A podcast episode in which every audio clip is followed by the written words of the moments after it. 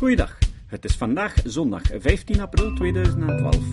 Ik ben Jozef van Giel en dit is de honderdeenentwintigste aflevering van deze podcast. Deze aflevering kwam tot stand mede dankzij Riek de Laat. De muziek is van Nick Lucas. Op woensdag achttien april worden in de Sint-Pieters-abdij in Gent de sceptische prijzen door SKEPP uitgedeeld. De zesde vijs wordt uitgereikt aan iemand die zich vorig jaar bijzonder verdienstelijk maakte om het kritische denken te promoten. De sceptische put wordt uitgereikt voor iemand die net het tegenovergestelde deed. De avond wordt opgeluisterd door stand-up comedian Nigel Williams, door illusionist Ejili en de presentator is Koen Filet. Bovendien is er de unieke gelegenheid om Edzard Ernst, de eerste professor in complementaire en alternatieve geneeswijzen ter wereld die deze geneeswijzen aan wetenschappelijk onderzoek onderwierp, te horen spreken. En dat allemaal gratis. Als je dus in de buurt woont, zou je moeten beschaamd zijn indien je niet kwam. Wie er niet kan geraken, kan op zeventien april Edzard Ernst ook horen spreken aan de V U B in Brussel. Links met details over deze activiteiten vind je zoals gewoonlijk op de notitiepagina van deze website. Vandaag begin ik een nieuwe reeks over de tien populairste mythen uit de psychologie. De originele tekst komt uit de prachtige Nederlandse website Kennislink. Zoals altijd vind je de links op de notitiepagina van deze aflevering. Broodje aap, zoals mythes in Nederland genoemd worden, in de psychologie. Psychologie is overal. In het tijdschriftenrek in de supermarkt, op de tafel in de boekenwinkel, in films en op televisie. Maar met al die kennis komen ook een hoop misverstanden in de wereld. Broodjes aap, of zoals de schrijvers van het nieuwe boek De vijftig grootste misvattingen in de psychologie het noemen, psychomythologie. Hier komen de tien meest frappante mythes op een rijtje. Kun je een trauma verdringen? Zou alleen iemand die schuldig is een misdaad bekennen? Gebruiken we echt maar tien procent van ons brein? Deze en nog zeven andere mythes kwamen in een artikelenserie op Kennislink voorbij. Bijna negenhonderd lezers kozen vervolgens hun favoriete psychologische broodje-aap-verhaal. Hierna volgt de top tien. We gebruiken slechts tien procent van ons brein. Word nu nog slimmer. Train je brein. Als je de boekhandel inloopt, vind je zonder moeite een schrijver die je belooft dat je die negentig procent van je brein kunt leren gebruiken, die nu maar een beetje ligt te verstoffen. Flauwkul natuurlijk, zegt Victor Lamme, hoogleraar neuropsychologie aan de Universiteit van Amsterdam. Elke cel en elk hersengebiedje heeft een functie, en het is dus zeker niet zo dat we maar tien procent van ons brein gebruiken. Psychologisch broodje aap, we gebruiken maar tien procent van ons brein. Waarschijnlijk komt deze psychomythe uit negentienhonderdtweeëndertig. Toen schreef journalist Lowell Thomas het voorwoord van een zelfhulpboek met een verrassend moderne titel: How to win friends and influence people. In dat voorwoord haalde hij de beroemde psycholoog William James aan, die ontdekt zou hebben dat we maar tien procent van ons brein gebruiken. Nu heeft James dat nooit daadwerkelijk gezegd. Hij was wel van mening dat sommige mensen maar tien procent van hun intellectuele capaciteiten gebruiken. Thomas namens James' woorden echter niet al te nauw, en sindsdien is het idee dat negentig procent van ons brein er maar een beetje bij ligt, een van de meest hardnekkige broodje-aap-verhalen in de psychologie. Elke cel heeft wel een functie. Victor Lamme is naast wetenschapper ook schrijver. In zijn boek De vrije wil bestaat niet vertelt hij hoe hersenscans onze manier van denken over de mens radicaal gaan veranderen. Hoe zit het dan wel?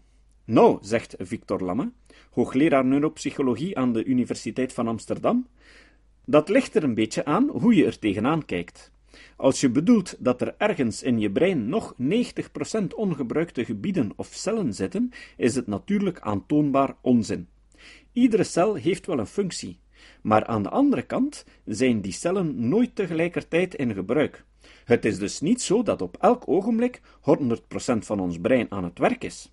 Sterker nog, legt Lamme uit, Als ik een schatting moet geven, zou ik zeggen dat elk moment maar ongeveer tien procent van onze hersencellen actief is. Gelukkig maar, anders zouden we in een voortdurende staat van epilepsie verkeren. Er zit dus ergens in het broodje-aap-verhaal wel iets van waarheid. Op ieder gegeven ogenblik is er maar een tiende van je brein actief. Maar het volgende moment worden weer nieuwe cellen ingeschakeld, en zo gebruik je toch de hele dag door je totale brein.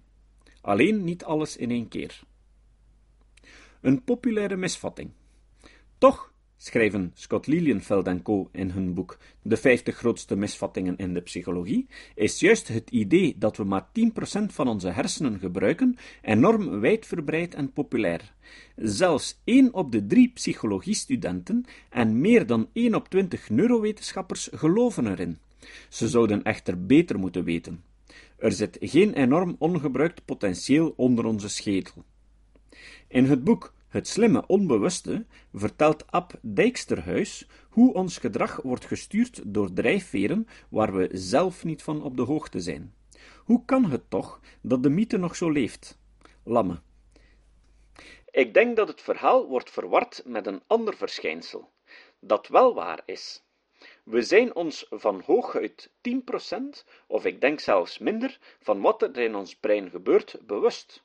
Bijna alle informatie die we verwerken dringt niet door tot het bewustzijn. We weten niet waarom we dingen doen en veel kennis die is opgeslagen is onbewust. Maar dat we ons niet bewust zijn van onze kennis en drijfveren, betekent natuurlijk niet dat ze er ook niet zijn. En het wil ook niet zeggen dat de hersencellen die we nodig hebben om herinneringen op te slaan, waarvan we ons meestal niet bewust zijn, maar een beetje zitten te niksen. Zit er in iedereen een genie? Victor Lamme komt de tien procent mythe zelf vooral nog in de boekhandel tegen, waar schrijvers van boeken over breintraining en dergelijke hem in verkapte vorm propageren. Ze willen graag laten geloven dat er allerlei onvermoede mogelijkheden liggen in ons brein die we met training of andere trucjes naar boven kunnen halen, zegt Lamme. Dat wekt de suggestie dat ons brein nog allerlei mogelijkheden heeft en we van iedereen een genie kunnen maken. Dat is helaas niet zo. Veel is nu eenmaal genetisch en door onze opvoeding bepaald. Dat we willen veranderen wekt alleen maar frustratie op. Gooi al die zelfhulpboeken maar beter het raam uit. Tweede mythe. Mannen communiceren heel anders dan vrouwen. Als het op communiceren aankomt, dan lijkt het wel alsof mannen en vrouwen van een andere planeet komen. Zij praat veel meer dan hij, en is indirecter, gevoeliger en subtieler. Of althans, dat denken we. Volgens Deborah Cameron, hoogleraar aan Oxford University, is het allemaal flauwekul. Vooral context bepaalt hoe we, M V, communiceren.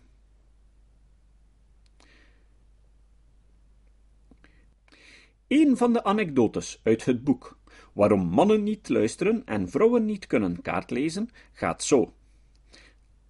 Het begon als een prettig, ontspannend autoritje door een prachtige vallei op een paar uur van huis. Terwijl de weg rond de berghelling kronkelde, zette Peter de radio uit om zich beter op de weg te kunnen concentreren. Hij kon niet op de bocht letten en tegelijkertijd naar de radio luisteren. Peter, zei zijn vriendin Helen, wil je misschien een kopje koffie? Peter glimlachte. Nee, dank je, ik hoef niets, antwoordde hij, terwijl hij bij zichzelf bedacht hoe aardig het van haar was om dit te vragen. Peter merkte even later dat Ellen was gestopt met praten en vermoedde dat hij iets verkeerds had gedaan.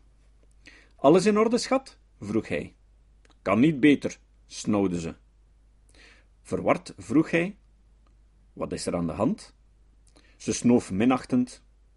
Je wou niet stoppen. Wat Peter niet snapte, was dat Ellen niet zozeer geïnteresseerd was in zijn cafeïnepeil, als wel op indirecte wijze te kennen gaf dat ze wel even wilde stoppen bij een wegrestaurant om wat te drinken. De waarheid, zo beweren de schrijvers van het boek Barbara en Allan Pease, en vele andere populaire psychologieschrijvers met hen, is dat mannen simpelweg niet uitgerust zijn voor de verfijnde, indirecte, uitgebreide en subtiel emotioneel geladen manier van communiceren die de vrouwelijke natuur eigen is. Daarom begrijpen ze elkaar gewoon niet. Het beste wat een stel eraan kan doen, is een beetje om deze aangeboren verschillen heen klussen. Soms gewoon misleiding. Deborah Cameron, schrijver van een boek over man-vrouw verschillen en taal, en hoogleraar aan Oxford University, denkt er heel anders over. Volgens haar is het idee dat mannen en vrouwen heel anders communiceren een mythe. Het komt gewoon niet overeen met wat je feitelijk kunt observeren aan communicatiegedrag, legt ze uit. Hoewel verschillende delen van de mythe onwaar zijn op verschillende manieren. Sommige dingen zijn gewoon volksgeloof en volledig weerlegd door de wetenschap, zoals het feit dat vrouwen meer zouden praten dan mannen. Sommige dingen zijn gebaseerd op anekdotes en speculatie. En soms is er sprake van overdrijving. Er is een verschil, maar dat verschil wordt zo overdreven dat het meer lijkt op misleiding. Neem bijvoorbeeld de stelling dat mannen veel vaker iemand anders in de rede vallen dan vrouwen. In tweeduizend vijf ontdekte Janet Hyde dat dit interruptieverschil veel kleiner was dan iedereen aannam. En dat was niet het enige geval waarvan toen bleek dat de overeenkomsten tussen hem en haar veel groter waren dan de verschillen. Zo bleek ook het idee dat vrouwen zichzelf veel gemakkelijker blootgeven in een gesprek meer op volkswijsheid dan op wetenschap te berusten. Concluderen dat mannen en vrouwen haast van andere planeten komen en een compleet andere taal spreken, zoals Mars- en Venus-schrijver John Gray dat doen, is dus op zijn zachtst gezegd te sterk. Context is veel belangrijker dan sekse. Maar waardoor kwamen Peter en Ellen dan zo in de problemen? Volgens Cameron is er één dominante factor die maar al te vaak over het hoofd wordt gezien. Context. Misschien vond Ellen het in deze situatie niet gepast om plomp verloren een verzoek bij Peter neer te leggen. Of had ze het gevoel dat hij zou weigeren, en was ze te moe om daarover te bekvechten. Een politieagent communiceert anders dan een verpleegkundige, ongeacht zijn of haar geslacht. Hoe belangrijk context is, blijkt uit onderzoeken naar mannen en vrouwen in verschillende beroepsgroepen. Cameron vertelt: mannelijke en vrouwelijke politieofficieren in Pittsburgh hadden beiden een duidelijke, onemotionele manier van praten. De mannen en vrouwen in het Britse parlement hadden een erg vijandige stijl. Terwijl zowel de mannelijke als vrouwelijke verpleegkundigen in Belfast zeer empathisch en onderscheidend waren in hun communicatie. Geen verrassing als je je bedenkt wat voor werk ze deden. Schadelijk en springlevend. Ondanks de bewezen grote rol van context en de bewezen kleine man-vrouw verschillen in communicatiestijl, blijft het idee dat hij en zij haast een andere taal spreken springlevend. Cameron ondervindt dat nog constant, zegt ze. Ik krijg zelfs telefoontjes van journalisten die aannemen dat ik, omdat ik een boek heb geschreven over het onderwerp, wel zal geloven dat mannen en vrouwen heel anders communiceren, terwijl mijn boek juist het tegenovergestelde beweert.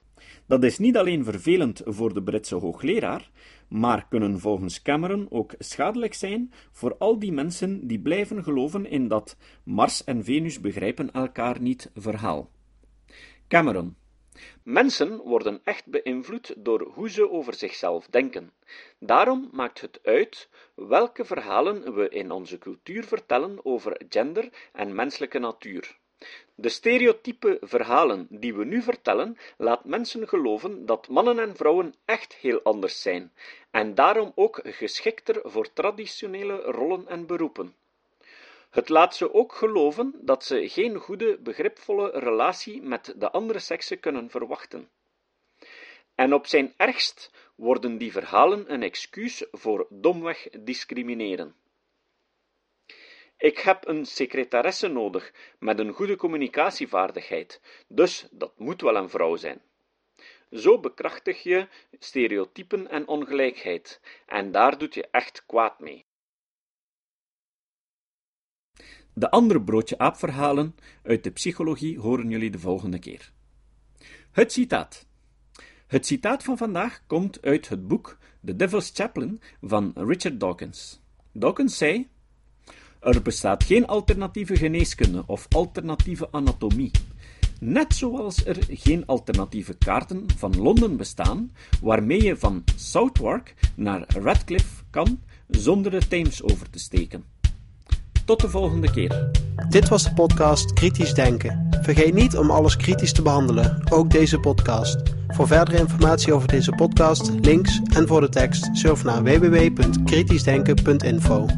Als je deze podcast belangrijk vindt, kun je me steunen door anderen warm te maken ook eens te luisteren.